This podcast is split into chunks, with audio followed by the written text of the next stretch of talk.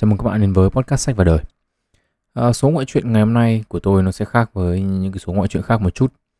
À, đấy là vì thay vì đưa ra góc nhìn của tôi về một cái vấn đề trong cuộc sống thì uh, tôi sẽ đi review những câu nói mà tôi nhặt được ở trên mạng. À, bình thường thì tôi cũng chả quan tâm cũng như là tôi cũng khá là ít khi để ý đến những câu nói kiểu như này. À, nhưng mà nhiều cái những cái mà tôi nhìn được ấy, thì nhiều cái tôi thấy nó sai sai nhưng mà rất là nhiều người chia sẻ. À, hoặc là có nhiều cái nghe thì nó ngáo ngơ một tí nhưng mà nó lại rất là hợp lý Chính vì thế đâm ra là cái số ngày hôm nay là cái số ngoại chuyện đầu tiên mà tôi sẽ đi uh, nhặt một vài những câu nói kiểu này mà tôi đã nhìn thấy ờ, hoặc là có bạn tôi chia sẻ về để review. Uh, với số lượng những câu nói trên mạng thì nó vô cùng nhiều. Hôm nay tôi chỉ xin phép nói về chủ đề uh, tình cảm và tâm lý mà thôi. Uh, những câu nói về thành công hay là sự nghiệp thì sẽ để uh, lại cho cái số tiếp theo. Ok, thế thì không để các bạn chờ nữa chúng ta sẽ đi vào nội dung của số ngày hôm nay thôi ạ.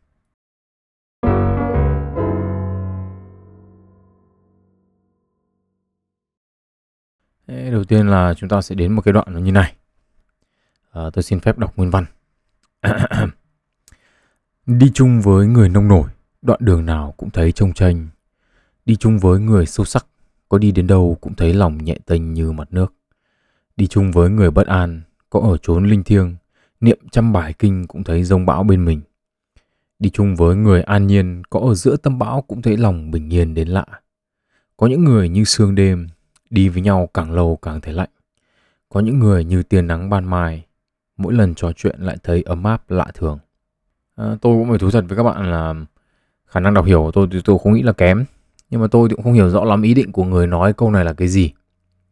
À, nếu mà để phân biệt những cái kiểu người trái ngược nhau thì tôi nghĩ là họ sai luôn từ đầu rồi. Đúng không ạ? Nông nổi và sâu sắc không phải là hai tính từ trái ngược nhau. Nông cạn và sâu sắc mới là hai tính từ trái ngược nhau. À, và nếu là để chỉ ra tầm quan trọng của những người ở cạnh mình ấy, thì tôi nghĩ đây là một cách rất là tệ. À, vì chúng ta nói có một cái câu nói ngắn gọn và xúc tích hơn rất là nhiều đấy là gần mực thì đen mà gần đèn thì dạng đúng không ạ? Nhưng mà nếu mà chỉ phân tích nó, nó đơn giản như thế thì không phải là sách vào đời rồi. Chúng ta sẽ đi vào từng câu một để thấy được cái sự ngáo cần của tác giả. À, đầu tiên là chúng ta có cái câu là đi chung với người nông nổi thì đoạn đường nào cũng thấy trông tranh giả định là chúng ta muốn sửa lại câu này cho đúng với cái sự trái ngược với cái từ sâu sắc ở câu sau như tác giả mong muốn đi đúng không ạ? Là nó sẽ thành là đi chung với người nông cạn, đoạn đường nào cũng thấy trông chênh. Hai vế này thực sự là nó không liên quan gì đến nhau cả. Nếu mà bạn làm người nông cạn ấy và bạn đi với một người nông cạn ấy thì nó giống như kiểu là Lý Bạch với cả Đỗ Phủ ấy. Tức là cái tình bạn nó gọi là chi kỷ đi vào sử sách luôn. Nhá. Nhưng mà nếu mà bạn là người sâu sắc ấy mà đi với người nông cạn ấy thì có thể là bạn sẽ thấy phiền. À, có thể là bạn sẽ tự nhủ là sao cái thằng này nó ngu thế nhỉ? Nhưng mà bạn sẽ không nói cái gì cả. Trông chênh ấy là cảm giác không vững chãi. Thế sao lại đi với người nông cạn mà lại cảm giác không vững chãi là như nào? Mà tôi thật có khi tôi lập luận là đi với người nông cạn có khi nó còn vững chãi hơn đấy nhỉ. Lý do đơn giản là uh, bạn mà cần mỏi chân chân bạn nó yếu yếu đi không thấy vững nữa rồi thì bạn có thể là thuyết phục người kia là cõng mình đúng không ạ? Thuyết phục người nông cạn cõng mình bởi vì làm sao? Bởi vì những con người lãnh đạo thì luôn biết gánh vác trách nhiệm trên lưng đúng không? Đấy Thế thì ngược lại nếu bạn cho rằng là đi với người sâu sắc mà lòng bình yên ấy, thì bạn sai rồi. Thế này nó gọi là sai hẳn rồi. Đi với bọn sâu sắc lòng nó mới bất an. Chúng nó mà sâu quá ấy, nhìn mãi không thấy đáy ấy, thì mình cũng hơi không yên tâm. Chúng nó mà sắc quá ấy, thì cớ mình đứt tay. Nhưng mà nghiêm túc ra mà nói ấy, thì chơi với bọn sâu sắc ấy, thì mình sẽ nhìn thấy là ô cái cuộc đời này nó lắm vấn đề nhỉ. Nó không đơn giản như mình nghĩ. Thành ra ấy là đang vô ưu vô sầu lại cảm thấy hơi uh, tụt mút hoặc là do tôi nông cạn quá đâm ra thành ra như thế chứ có khi uh, sâu sắc ừ, hơn tí thì có khi lại thành lý bạch đỗ phủ 2.0 Thế câu tiếp theo ấy là đi chung với người bất an ấy thì ở chốn linh thiêng niệm trăm bài kinh cũng thấy rông bão bên mình nếu mà bạn mà niệm đến 100 bài kinh mà bạn vẫn thấy rông bão bên mình thì chứng tỏ là bạn đang đứng trong trời bão rồi. Bạn nên xem dự báo thời tiết trước khi ra đường. Hoặc là nếu mà thấy trời nó bão quá thì thay vì đứng ngoài đường thì đi vào nhà. Um, và nói thật sự là nếu mà bạn cần phải ở chốn linh thiêng và niệm 100 bài kinh để tìm được sự bình yên trong lòng thì có lẽ là bạn nên nghe số podcast của tôi về việc nói đạo lý và bán ma túy. À, không những thế thì chẳng thiếu gì ở ngoài kia những cái người mà mở mồm ra là nói linh tinh, bước một bước chân vào cõi linh thiêng cái là cháy như ngọn đuốc luôn. Nhưng mà lòng của họ vẫn bình an, như tôi chẳng hạn. Mà ở cạnh những người bất an thì có làm sao? Tức là thằng em học cùng trường với tôi thì đã từng nói một câu đấy là yêu một người biết lo lắng, tức là một kiểu thường xuyên bất an đấy, cũng có cái lợi. Vì nó tự biết lo cho nó rồi, mình không cần phải lo hộ nó nữa. Đúng không? Hợp lý thế còn gì nữa. Thế thì bộ hai câu cuối của cái đoạn này thì nó nó là có người như sương đêm đi lâu thấy lạnh, mà có người thì như tia nắng, nói chuyện thấy ấm áp. Tôi nói thật đấy, là nếu bạn ở cạnh ai mà càng đi càng thấy lạnh thì tôi nghĩ là bạn bị ốm rồi. Thử đi kiểm tra xem là cúm mùa hay là Covid. À, bạn nói chuyện với người ta mà thấy ấm áp ấy thì tôi nghĩ là bạn đứng hơi gần người ta quá. Phải lùi lùi ra một tí, đừng để hơi thở người ta phả vào mặt ấy. Thì là nó hết ấm áp ngay mà. Nhưng mà nói thật đấy, là tôi cũng không hiểu cái câu đầu tiên lắm đâu. Tôi không hiểu lắm là như nào là đi lâu với một người mà cảm thấy lạnh. Tức là người ta lạnh nhạt với mình hay là hay là như nào như nào tôi không biết. Nhưng mà nói chuyện với một người mà thấy ấm áp thì cũng có nhiều kiểu. Có người thì chân thành, tâm ra là câu nói người ta khiến cho mình ấm lòng. Tôi nghĩ tôi nói thật là tôi nghĩ cái số này nó ít lắm. Còn còn tôi thấy phần nhiều nói chuyện ấm áp ấy thì nói thật là tôi thấy bán hàng đa cấp nhiều câu nói nghe ấm lòng lắm. À, mà theo như tôi hiểu ấy thì cái bọn giết người hàng loạt ấy, chúng nó khả năng ăn nói thuyết phục người nghe cũng cực kỳ tốt, nói câu nào đi vào lòng người câu đấy. À, thế nên là cũng chả biết như nào. Nhưng mà tuy nhiên ấy thì cái vấn đề lớn nhất của tôi với cái đoạn này ấy, vẫn là cái ý định của người nói là cái gì. Cái đoạn này nói ra để làm cái gì? Nếu mà để thấy được ảnh hưởng của người khác lên mình ý, thì tôi đã nói rồi đúng không ạ? Chúng ta có câu gần mực thì đen gần đèn thì dạng nó hay hơn và nó xúc tích hơn rất là nhiều. Nếu mà nếu để thấy được cái sự tương phản giữa người nông cạn sâu sắc, người bất an hay là người bình thản thì thực sự nó là một câu nói rất là tệ. Lý do rất đơn giản là vì sao? Vì nó đơn sắc hóa một con người. Nó cho rằng ấy là khi mà chúng ta nhìn vào một người nào đó, chúng ta có thể xếp người ta vào một trong hai nhóm, hoặc là nông cạn hoặc là sâu sắc, hoặc là bất an hoặc là an nhiên. Lạnh lẽo với ấm áp là cái gì tôi cũng chả hiểu. Nên tôi cũng không biết là như nào. Chúng ta ấy thì luôn tự cho rằng và thậm chí là chúng ta cũng muốn người khác nhìn mình như là một con người đa chiều. Nhưng mà nếu mà nghe theo câu nói này thì khác quá thì chúng ta đang đơn sắc hóa người khác. Đúng không ạ? Bởi vì chúng ta chỉ đánh giá họ theo một chiều thôi đúng không? Tức là ừ, chỉ ừ, nông cạn hoặc chỉ sâu sắc thôi. Mà đấy là còn chưa kể nhá. Có nhiều người ấy, có lúc thì an nhiên mà có lúc thì lo lắng. Có những vấn đề thì họ sâu sắc nhưng mà có những khía cạnh khác thì họ lại nông cạn. Bản chất ấy, những cái tính từ so sánh như kiểu là nông cạn hay sâu sắc là đều mang tính chất tương đối. Bởi vì nó quan trọng là bạn đang so sánh với ai. Có với rất nhiều người thì tôi là một người nông cạn. Nhưng mà cũng có rất nhiều người ở một số những góc độ khác nhau thì tôi cũng là một người sâu sắc. Cũng chẳng bắt đầu một lần. Nhìn chung ấy thì đây là một cái đoạn văn rất là tệ. Câu chữ thì có vẻ trái ngược nhau và khiến cho người đọc có cảm giác là có sự sâu sắc. Nhưng mà trên thực tế thì đây là kiểu viết chỉ được tuyên dương trong bộ môn văn học ở trên trường thôi. Còn ở trên sách và đời ấy, thì đoạn văn này ấy, là một chuỗi những từ ngữ có nghĩa. Nhưng khi xếp cạnh nhau ấy, theo cái thứ tự mà tác giả xếp ấy, thì nó sẽ trở thành vô nghĩa. Tôi uh, xin phép chấm câu này không phải 5 điểm trên 10. Cho nửa điểm vì những nỗ lực gieo vần.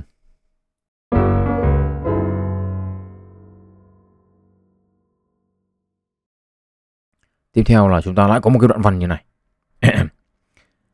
Liệu có độ tuổi nào không cảm thấy chênh vênh? Thật ra, cho dù chúng ta có bao nhiêu tuổi đi nữa, nếu cuộc sống vẫn còn bấp bênh, thì lúc ấy vẫn chẳng thể nào tránh khỏi chênh vênh trong đời. Khủng hoảng tuổi nào cũng đáng sợ. Chỉ có điều khi còn nhỏ, nỗi sợ thường lớn hơn vấn đề thực tế. Còn khi đã trưởng thành hơn, chúng ta khủng hoảng theo cái cách ít ai biết được. Khủng hoảng ở tuổi nào cũng sẽ ít nhiều lấy đi của người ta một ít sự vô tư. Thế nhưng trả lại vào đó là sự từng trải trong đôi mắt và sự bao dung trong tấm lòng. À, thế thì để phân tích thì chúng ta sẽ đi vào đầu tiên là câu hỏi là liệu có độ tuổi nào không cảm thấy tranh vênh? Thì câu trả lời là có. Về cơ bản ý, trong khoảng 2 đến 3 năm đầu đời ý, thì khả năng nhận thức của một đứa trẻ nó chưa phát triển đến mức độ nó có thể nhận thức được một cái khái niệm gọi là tranh vênh. Kể cả khi bạn cho đứa trẻ đó đứng ở trong một vị trí tranh vinh nghĩa đen. Ngoài ra thì tôi không biết là các bạn thế nào chứ tôi thì uh, thấy những cái năm học uh, tôi năm tôi học cấp 2 và cấp 3 chả tranh vinh tí nào cả. Cấp 2 dậy thì thì lúc đấy rất là mê gái. Mà cấp 3 thì mê game. Không có cái lúc nào rảnh để mà tranh vinh cả. Uh, nhận định tiếp theo là một cái nhận định mang tính rất là một cộng một bằng hai. Nếu cuộc sống còn bấp bênh thì chẳng thể nào tránh khỏi tranh vênh. Bấp bênh theo từ điển tiếng Việt tôi tra Google có nghĩa là không ổn định, không chắc chắn, dễ ngả nghiêng, dễ dao động. Chênh vênh cũng theo cái từ điển tiếng Việt này nhé, thì có nghĩa là ở vị trí trên cao mà không có chỗ dựa vững chắc, thiếu vững chãi, ờ, nếu theo từ điển này thì trong hai câu đầu, ông tác giả cho rằng là có tuổi nào mà không. Một là ở trên cao và hai là thiếu vững chãi. Và cuộc sống mà còn không chắc chắn, dễ ngả nghiêng thì cuộc đời thiếu vững chãi. Các bạn nghe câu này các bạn có thấy nó nó tấu hài không? Cuộc sống mà còn không chắc chắn dễ ngả nghiêng thì cuộc đời thiếu vững chãi. Cái câu này thì, thì, thì nó cho rằng là cuộc sống thì giống với cuộc đời đúng không ạ? Một cái dễ ngả nghiêng, cái thiếu vững chãi. Đấy. Cái câu này là nó đi ngược lại với quan điểm của tôi là cuộc sống thì không giống cuộc đời. Cái điểm chung của hai câu này là cả hai câu đều vô nghĩa. Sau đó ấy, thì tác giả quay xe một cách rất là đột ngột đúng không ạ? Không thèm nói về chủ đề thiếu vững chắc trong cuộc sống và cuộc đời nữa, mà chuyển sang nói về khủng hoảng. À, tốc độ quay xe này thì ngang với tốc độ dỗi của người yêu cũ của tôi, nó khá là nhanh. Cái tác giả có nói là khủng hoảng tuổi nào cũng đáng sợ. À, với này thì tôi không có nhận định vì tôi không biết cơ sở của nó như nào, lập luận của nó ra sao. Nhưng mà tiếp theo là tác giả có nói là chỉ có điều khi còn nhỏ nỗi sợ thường lớn hơn vấn đề thực tế. Với này thì theo tôi là đúng, nhưng mà chưa đủ. Sợ là một cảm xúc mang tính chất tiến hóa. Nó là cơ chế để bảo vệ. Và để bảo vệ được ấy, thì nó phải cường hóa cảm xúc tiêu cực. Tức là ví dụ như bây giờ chúng ta nhìn thấy cái đuôi con gì nó thò ra từ bụi rậm chẳng hạn đúng không Thì cảm xúc sợ hãi nó sẽ bảo là ông ơi, đấy là đuôi hổ đấy. Có những cái cá thể mà không có cảm xúc sợ hãi chẳng hạn hoặc là cảm xúc sợ hãi nó không đủ tức là cái nỗi sợ hãi nó không được cường hóa cảm xúc lên ấy thì nó bảo là lên đi anh em ơi đôi mèo thôi không phải lo. Thế xong là bị ăn thịt. Thế thì những cái người đấy họ không để lại cái mã gen của họ cho cái bộ gen của loài người đúng không ạ? Chúng ta không được thừa hưởng cái đó thế chính vì thế là cái xu hướng của việc sợ nó sẽ là phóng đại hóa cái sự việc lên chứ không phải là làm cho nó nhỏ lại.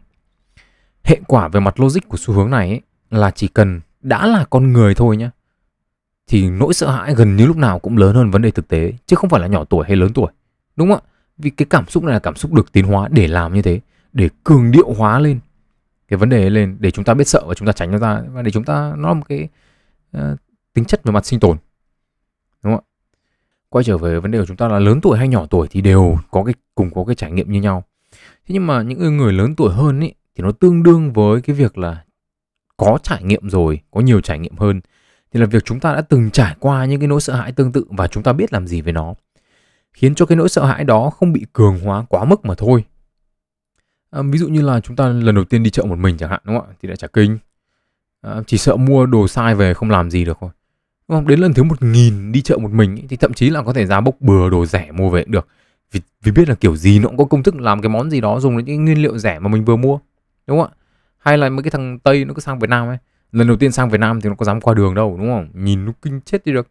Nhưng mà qua đường nhiều rồi thì nó cũng thành quen. Và chúng ta có còn sợ không thì phải nói là có. Qua đường lần nào cũng sợ. Bởi vì nó đi kinh đấy cơ mà. Nhưng mà đi đến lần thứ một nghìn rồi chúng ta vẫn sợ nhưng mà chúng ta vẫn đi. Đấy là cái sự khác nhau giữa lớn tuổi với nhỏ tuổi cái nỗi sợ hãi đấy nó không còn được cường hóa quá mức lên nữa. Đúng không ạ? Cái sợ nhiều và vượt qua nỗi sợ nhiều cũng là một đặc tính của thời gian và tuổi tác. Và có vẻ như đây cũng là ý của tác giả trong hai câu tiếp theo đúng không ạ? Tác giả nói rằng là khủng hoảng thì lấy đi sự vô tư và trả lại sự từng trải và bao dung.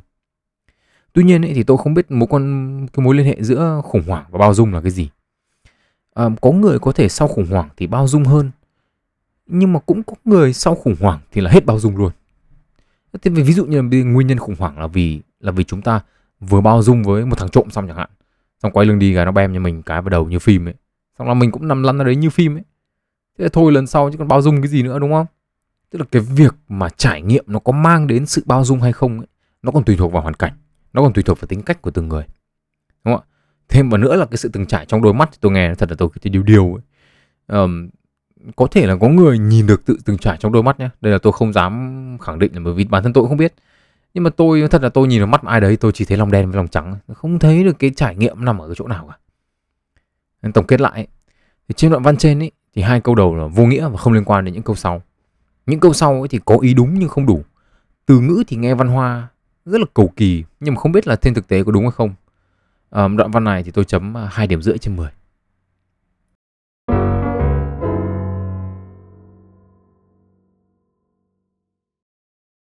Câu tiếp theo thì làm câu nó ngắn gọn hơn một tí. Đó là cho dù bạn đã từng bị tổn thương 99 lần thì cũng phải tin rằng lần thứ 100 sẽ gặp được tình yêu đích thực.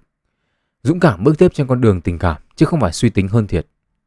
Tin tôi đi, điểm cuối con đường nhất định là hạnh phúc tôi nói thật là tôi cũng cân nhắc xem là có nên phân tích cái câu này hay không vì thực sự là nó hơi ngớ ngẩn nhưng mà có một luận điểm mà tôi nghĩ rằng là chúng ta cần phải làm rõ là thôi ngớ ngẩn một tí được thế thì đầu tiên là nếu bạn bị tổn thương 99 lần rồi thì tôi nghĩ là bạn nằm hòm rồi. Ờ, không còn ngồi đây mà nghe podcast của tôi đâu. Ờ, tin tưởng cái gì cái lần thứ 100 kia nữa. Nếu nghĩa đen đúng không ạ? Còn nghĩa bóng ấy, mà bảo bạn bị tổn thương nhiều rồi thì chúng ta phải tự xem xét lại bản thân mình. Einstein thì cũng đã từng nói là làm đi làm lại một việc mà mong chờ kết quả khác nhau ấy, thì người ta gọi đấy là thần kinh. Tổn thương đến 99 lần thì phải xem lại xem là cái cách chọn người yêu chứ cầu mong quá thì cái lần thứ 100 nó khác gì 99 lần trước đúng không? Câu tiếp theo ở trong cái này là dũng cảm bước tiếp trên con đường tình cảm. Thì có thể dịch theo theo kiểu của tôi đấy, thành ra là tiếp tục bị thần kinh và lặp lại 99 lần sai lầm của trước đó. À, cái câu cuối cùng ở trong cái, cái này là điểm cuối con đường là hạnh phúc thì nghe có vẻ như là nó trái ngược với cái suy nghĩ của thời hiện đại đấy là hạnh phúc là hành trình chứ không phải là điểm đến. À, chỉ có duy nhất một cái vế đáng và quan tâm trong cái câu này đấy là việc là việc suy tính hơn thiệt trong chuyện tình cảm.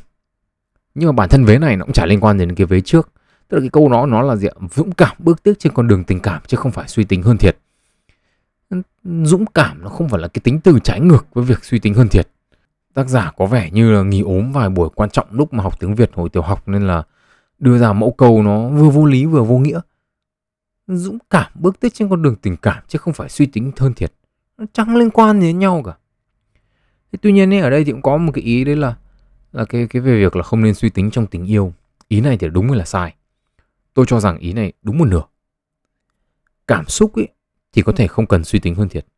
Nhưng mà trong mối quan hệ thì có không có những cái suy nghĩ về quá trình và cả kết quả của việc cho đi nhận lại ấy, thì không thể đi lâu dài với nhau được kể cả trong mối quan hệ mà có một người nhé, trong mối quan hệ yêu đương đấy mà có một người sẵn sàng cho đi nhiều hơn là nhận về nhé thì cái sự mất cân bằng giữa cho đi và nhận lại trong thời gian ngắn đầu tiên ấy, thì có thể không sao chứ về lâu về dài ấy, là vẫn có thể dẫn đến những cái mối quan hệ mà người cho đi nhiều hơn và nhận về ít hơn ấy, họ sẽ cảm thấy bất mãn sự bất mãn này thì có thể tích lũy mà trong những mối quan hệ lâu dài như mối quan hệ vợ chồng ấy, thì có thể gây ra nhiều hệ quả về sau này.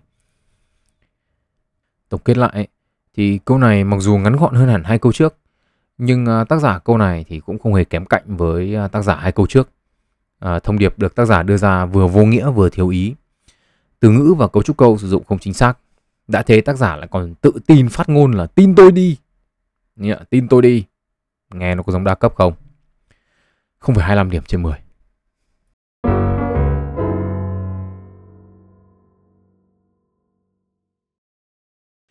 Tiếp theo là chúng ta sẽ đến với một câu khá là phổ biến. Nếu bạn yêu hai người cùng một lúc, hãy chọn người thứ hai. Bởi vì nếu như bạn thật sự yêu người thứ nhất thì bạn đã không có tình cảm với người thứ hai. Câu này tưởng chừng như rất hợp lý, nhưng mà lại chỉ hợp lý vừa phải. Nếu mà các bạn nào đã nghe quen podcast của tôi thì chắc chắn là chúng ta đã biết là khoa học thì chưa tình yêu đôi lứa ra làm nhiều loại khác nhau rồi đúng không ạ? Bạn nào chưa nghe thì có thể nghe lại cái số podcast, số ngoại truyện để cho nhớ.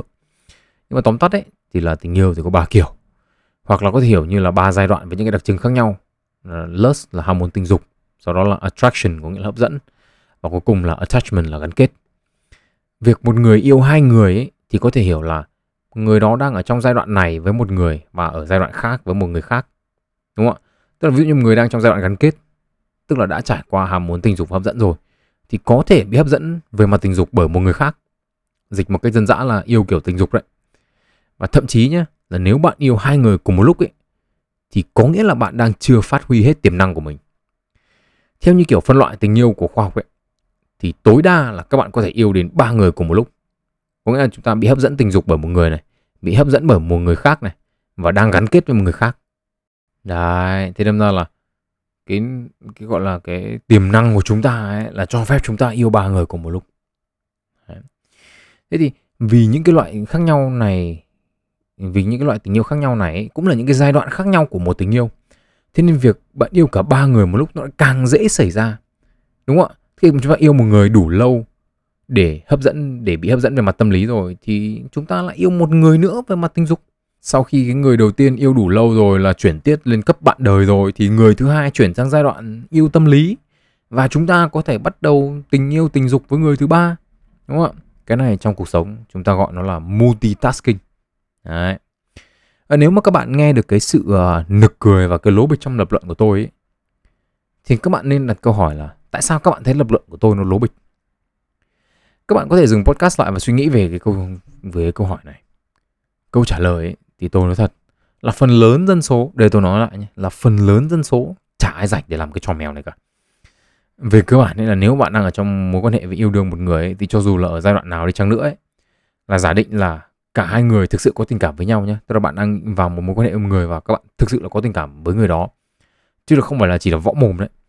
Thì trừ thời gian đi học đi làm ngủ nghỉ và đi vệ sinh thì các bạn chỉ có đủ thời gian dành cho một người mà thôi. Với những cái thành phần mà vừa đi học vừa đi làm vừa ẻ cổ ra đọc sách để làm podcast cho các bạn nghe ấy, thì yêu đương là điều không thể luôn. Cái lập luận của tôi ấy, thì nó đi kèm cái giả định. Đến là khi yêu một ai đó thì các bạn phải dành một khoảng thời gian nhất định cho người ta còn giống như tôi nói ở trước đấy là nếu mà yêu theo kiểu võ mồm thì một lúc các bạn có thể yêu được một cơ số người chứ không phải chỉ có mỗi ba người đâu đúng không ạ? À, thế là ngoài ra thì có một bộ phận nhỏ dân số là chẳng cần phải làm gì cũng đủ tài sản để sống thoải mái 3 đến 4 đời thì họ đủ tiền và thời gian để yêu bao nhiêu người ừ, trong khả năng họ cho phép cũng được. Chưa? À, chính vì thế thì nên tôi xin phép sửa lại câu này cho nó hợp lý hơn. Nếu mà bạn yêu hai người một lúc hãy đánh giá lại cách mình sử dụng thời gian cho chuyện yêu đương. Vì nếu bạn thực sự yêu người thứ nhất thì bạn đã không có đủ thời gian để phát triển tình cảm với người thứ hai nhận định của tôi là với bản gốc chưa sửa ấy, thì ý tưởng tốt kết quả cuối ra đúng nhưng mà từ ngữ sử dụng hơi chung chung 8 trên 10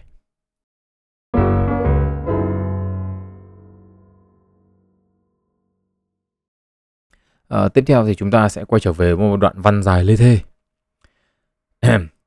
một người bạn vừa chia tay có nói với tôi thế này.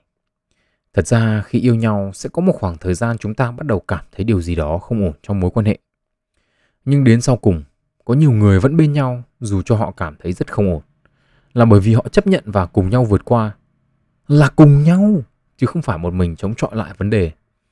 Nếu nó thật sự kết thúc thì chỉ có thể là họ yêu ta chưa đủ hoặc vì họ thật sự đã hết yêu. Nếu tình yêu vẫn tồn tại mãnh liệt, thì dù là bao nhiêu cái không ổn đi chăng nữa, đến sau cùng họ vẫn tìm về bàn tay của ta để nắm lấy và đưa chúng ta cùng vượt qua. Không có thứ tình yêu nào là suôn sẻ cả. Đến cuối cùng vẫn là tình yêu dành cho nhau có đủ lớn hay không. Câu này thì quá dài để có thể phân tích về mặt từ ngữ nên tôi là xin phép chỉ review về mặt ý tưởng thôi nhá. Về cơ bản ấy, thì đoạn này nói về là việc đấy là mối quan hệ thì không ổn nhưng mà vẫn đi đến cùng Đấy, tức là đại ý là cưới xin các kiểu con đà điểu đấy. Lý do cho hành động mang tính chất phi lý này là sự mãnh liệt của tình yêu. Đại ý thế. Tôi thì phải nói thật là tôi thấy ý tưởng này nó sai. Chả có cái tình yêu nào nó mãnh liệt mãi được cả. Tình yêu mà mãnh liệt mãi ấy, thì cái giống người này nó phá sản lâu rồi. Tuyệt chủng lâu rồi. Những cái hành vi mà chúng ta có được cái ít nhiều cũng bị ảnh hưởng bởi quá trình tiến hóa. Yêu mãnh liệt ấy, thì nó chỉ một chốc một nhát thôi. Đúng không ạ? Sau đó còn đi làm việc khác cái này tôi cũng đã nói trong cái số về yêu đương rồi việc khác ở đây có thể là trồng rau, nuôi cá, cơm áo, gạo tiền các kiểu. Cá nhân tôi cho rằng ấy là ý tưởng tình yêu mãnh liệt giúp chúng ta vượt qua tất cả. Là một hình thức lãng mạn hóa ngụy biện của mình. Cụ thể, ở đây ấy là ngụy biện cho việc không thay đổi mối quan hệ. Tôi thấy có một cơ số những cái lý do vì sao một người ở trong một mối quan hệ mà có rất là nhiều những cái không ổn, nhưng mà họ không thoát ra để tìm một cái mối quan hệ khác tốt hơn. Một trong những lý do đó thì có thể là sự ngại thay đổi. Yêu một người lâu quá rồi lại bảo phải trải qua đủ các cái thứ giai đoạn như còn làm quen, tìm hiểu, tán tỉnh. Xong rồi yêu nó nghe nó ngại lắm. Mà nhà thì bao việc. Lý do thứ hai là giải pháp thay thế. Ờ, thằng yêu mình thì cũng làm vấn đề đấy. Nhưng mà cái giải pháp thay thế nó, tức là một thằng khác, thì kiếm ở đâu ra? Đúng không ạ? Nhìn quanh toàn những thằng còn dở hơn cả người yêu mình hiện tại. Đấy, tức là thằng người yêu mình bây giờ nó dở nhưng nó là lại là cái đứa dở tốt nhất trong những cái lựa chọn mà mình có đấy, còn lại, bọn còn lại toàn dở hơn thế thì ở đây thì cho dù cái nguyên nhân nó là cái gì đi chăng nữa, thì đứng giữa cái lựa chọn là tiếp tục hay bỏ, lựa chọn nào cũng có cái dở, có cái hay, thì chúng ta chọn tiếp tục. Và để lý giải cho sự vô lý của sự lựa chọn này, tức là cái sự vô lý nó nằm ở chỗ là mối quan hệ thì lắm vấn đề nhưng mà chúng ta vẫn tiếp tục với nó, thì chúng ta lãng mạn hóa nó và ta bảo tình yêu nó mãnh liệt. Còn những ông nào mà chọn sự từ bỏ ấy 50 50 đúng không ạ? Mối quan hệ lắm vấn đề, bỏ hoặc là tiếp thế thì những cái ông nào mà chọn sự từ bỏ ấy tức là lựa chọn mang tính chất hợp lý hơn về mặt logic ấy thì chẳng cần lãng mạn hóa gì nó cả vì quyết định hợp lý rồi còn gì nữa đúng không ạ thế nhưng mà những ông này ấy thì lại không lên viết những câu linh tinh trên mạng Đấy mà họ lên mạng họ lại chỉ đọc mấy câu linh tinh của những cái ông mà quyết tâm tiếp tục đến cùng thôi. Viết thôi, đúng không ạ? Và những cái ông mà chia tay rồi thì đọc xong lên mạng đọc mấy câu của mấy ông kia thì ờ, hay là tình yêu của mình nó cũng chưa mãnh liệt nhỉ. Dưới góc nhìn cá nhân của tôi ấy, thì câu nói này về mặt ý tưởng là dở tệ. Nó chỉ đơn thuần là sự lãng mạn hóa những cái ngụy biện cho những cái quyết định mang tính chất phi logic của mình mà thôi. Không trên 10. Tuy nhiên ấy, do con người là loài động vật phi logic nên là câu này ấy, có thể là không thể hiện tốt, không phản ánh tốt cái thực tế về mặt tình yêu. Ấy. Nhưng mà nó lại thể hiện rất là tốt bản chất của chúng ta, phi logic. Và chúng ta ngụy biện cho cái quyết định dẫn đường chỉ lối của cảm xúc. Nâng lên 2 trên 10.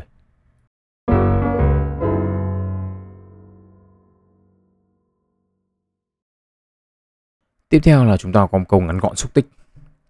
Tình yêu nhiều khi nó chỉ là một khoảnh khắc vụt qua đời mà thôi. Vào ngày đó, giờ đó, phút đó, bạn gặp được một người mà ngay ánh mắt đầu tiên bạn đã cảm thấy sẽ muốn bên nhau cả đời. Thế là được. À, đây thì là một câu nói về khái niệm của tình yêu xét đánh đấy. Thú thật thì tôi nói thật là tôi không tin vào khái niệm này.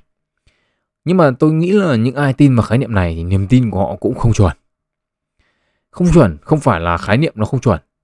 Mà nếu mà bạn tin vào niềm tin vào cái tình yêu xét đánh ấy, thì bạn cũng phải tin vào tỷ lệ là một người bị xét đánh trúng trên toàn thế giới một năm là nhỏ hơn 1 phần 1 triệu. Nếu sử dụng tỷ lệ này trong tình yêu ấy, thì có nghĩa là bạn gặp khoảng một triệu người thì may ra mới có một mối tình xét đánh. Nhưng mà đấy là may mắn thôi. Còn phần lớn con dân thế giới là sống cả đời chả bao giờ bị xét đánh phát nào. Thế nên là ai tin vào tình yêu xét đánh ấy, thì cũng phải xác định luôn là cả đời mình không bao giờ bị tiếng xét ái tình đánh trúng. Còn ai mà tin là vào tiếng xét ái tình đánh trúng mình ấy, chứ không đánh trúng những thằng khác ấy, thì lại là giống như những người hàng ngày mua sổ số bởi vì họ tin rằng là tôi sẽ là người trúng số chứ không phải là thiên hạ. Đúng không ạ? Thế thì ờ, tình yêu xét đánh thì lại có thể hiểu theo nghĩa ẩn dụ. Có nghĩa là tình yêu thì đến một cách bất ngờ, như một tia sét oánh phát trúng tim. Giống như câu nói của chúng ta, nhìn phát yêu luôn. Nhưng mà câu này thì nghe rất là ngôn tình. Nhưng mà phân tích kỹ ra nhá, thì rất là ngôn lù. Các bạn thử nghĩ mà xem. Khi nhìn một con người chỉ trong có mấy giây thôi mà yêu được luôn thì có phải là tình yêu này dựa trên ngoại hình không? Trong một vài giây thì thông tin của chúng ta thu về từ con người đó chỉ là thuần túy là diện mạo và giỏi lắm thì là một số cử chỉ cơ bản thôi chứ đúng không? Nếu mà bạn bảo tình yêu này mà dựa trên linh cảm thì là các bạn lập luận chưa đủ. Lập luận của nó sẽ là tình yêu dựa trên linh cảm. Và linh cảm thì dựa trên ngoại hình. Thì có vài lợi, vài giây thì lấy đâu ra mà biết được người kia là người nhìn có tính cách như nào là con người ra sao được mà bảo linh cảm đúng không ạ? Kể gà có kiểu lập luận theo kiểu linh cảm đi chăng nữa. Thì tình yêu xét đánh vẫn gián tiếp bị ảnh hưởng bởi ngoại hình. Với linh cảm là yếu tố trung gian. Ờ, Cơ mà quan điểm này thì có vẻ lại ngược lại với một cái quan điểm khác. Nếu chúng ta vẫn hay nói với nhau là mà mà thậm chí nhá là rất nhiều người tin mà tình yêu sẽ đánh cũng nói câu này đấy là đừng đánh giá người khác qua vẻ bề ngoài hoặc là Đừng đánh giá cuốn sách qua trang bìa. Ô, thế là sách thì không được đánh quá giá qua trang bìa, còn người thì nhìn phát yêu luôn được à? Thế nhỡ trong trường hợp mà có người cũng giống sách thì sao? Nhiều quyển sách thì nội dung dở như hạch, nhưng mà bìa được thiết kế đẹp long lanh, nhìn phát yêu luôn thì như nào? Hay là có những quyển sách nội dung thì hay ho chất lượng nhưng mà bìa xấu như ma thì như nào? Đấy, cá nhân tôi ấy, thì chọn phương án cân bằng. Sách mà nghe tên hay ấy, thì mở ra đọc một ít nhưng mà thấy dở quá thì phải bỏ. Sách mà nghe tên dở nhưng mà đọc mà hay thì đọc cho đến cùng. Ấn tượng ban đầu và linh cảm là yếu tố kích thích để tôi mở sách. Còn việc đọc nó đến đâu thì tùy thuộc vào nội dung của cuốn sách. Chứ không bao giờ có chuyện là một ánh mắt nhìn một ánh mắt mà muốn ở cạnh cả đời được. Câu này tôi nhận định là nghĩa đen thì luyên thuyên mà nghĩ bóng thì chưa đủ. 3 điểm.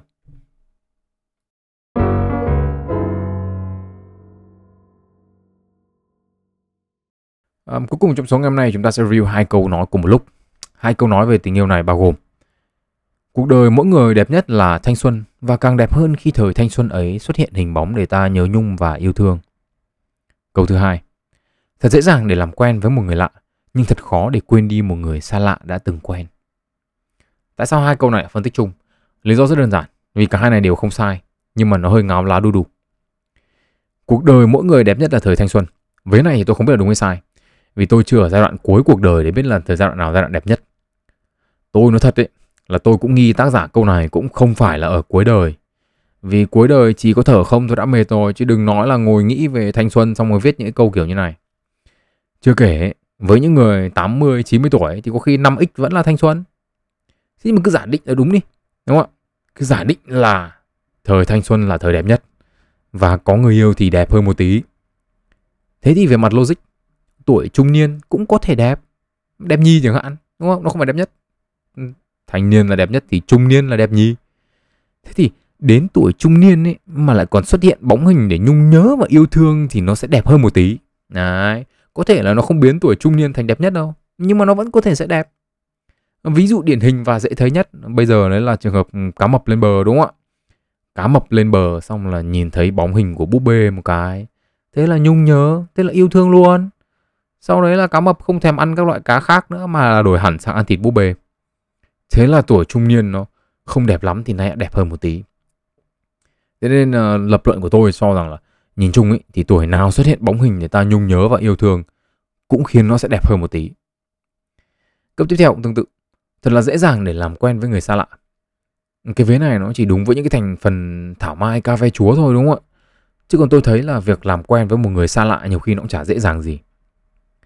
Nhưng mà vế thứ hai ấy, là quên đi một người xa lạ đã từng quen ấy.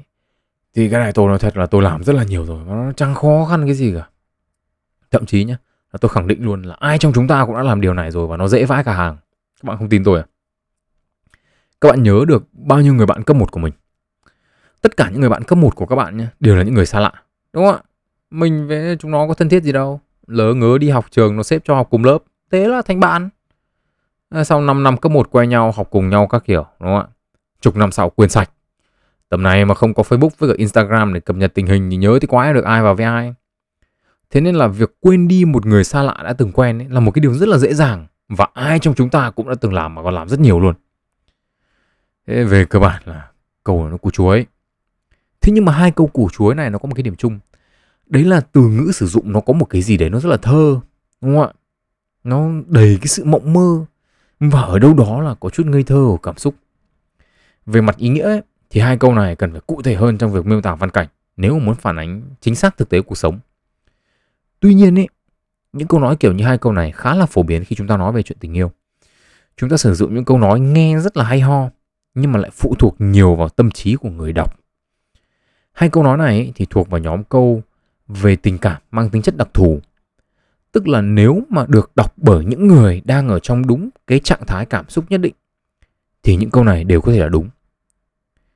Đúng người, đúng thời điểm, đúng hoàn cảnh thì những câu ngớ ngẩn ngáo đá này không chính xác này cũng có thể trở thành châm ngôn sống. Còn sai người, sai thời điểm và sai hoàn cảnh thì những câu nói này chỉ để mang lên podcast để tấu hài mà thôi. Chính vì thế, những câu như kiểu hai câu này ấy, có thể cho 5 trên 10. Vì nếu bạn may mắn rơi đúng vào những cái ừ, hoàn cảnh đấy, tức là đang vui, đang yêu hay là đang buồn vì tình thì nó có thể là đúng. Tỷ lệ 50 50, yêu hay không yêu, có buồn hay không buồn, vui hay không vui. Nhưng mà tôi thì đang cô đơn, thế nên tôi lại cho hai câu này, mỗi câu hai điểm rưỡi. Quên với chả nhớ, người lạ với chả người quen.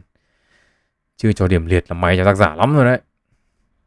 À, nếu các bạn cảm thấy những lập luận của tôi là không hợp lý tí nào thì tôi cũng chịu. Nhưng nếu các bạn cảm thấy ở đâu đó trong những suy nghĩ của tôi có cái đáng để suy nghĩ thì chào mừng các bạn đến với podcast sách và đời. Tên tôi là Nguyễn Tiến Đạo. Hẹn gặp lại các bạn ở số lần sau với những suy nghĩ của tôi về những câu nói khác về thành công và sự nghiệp. Và cuối cùng, chúc các bạn một ngày tốt lành.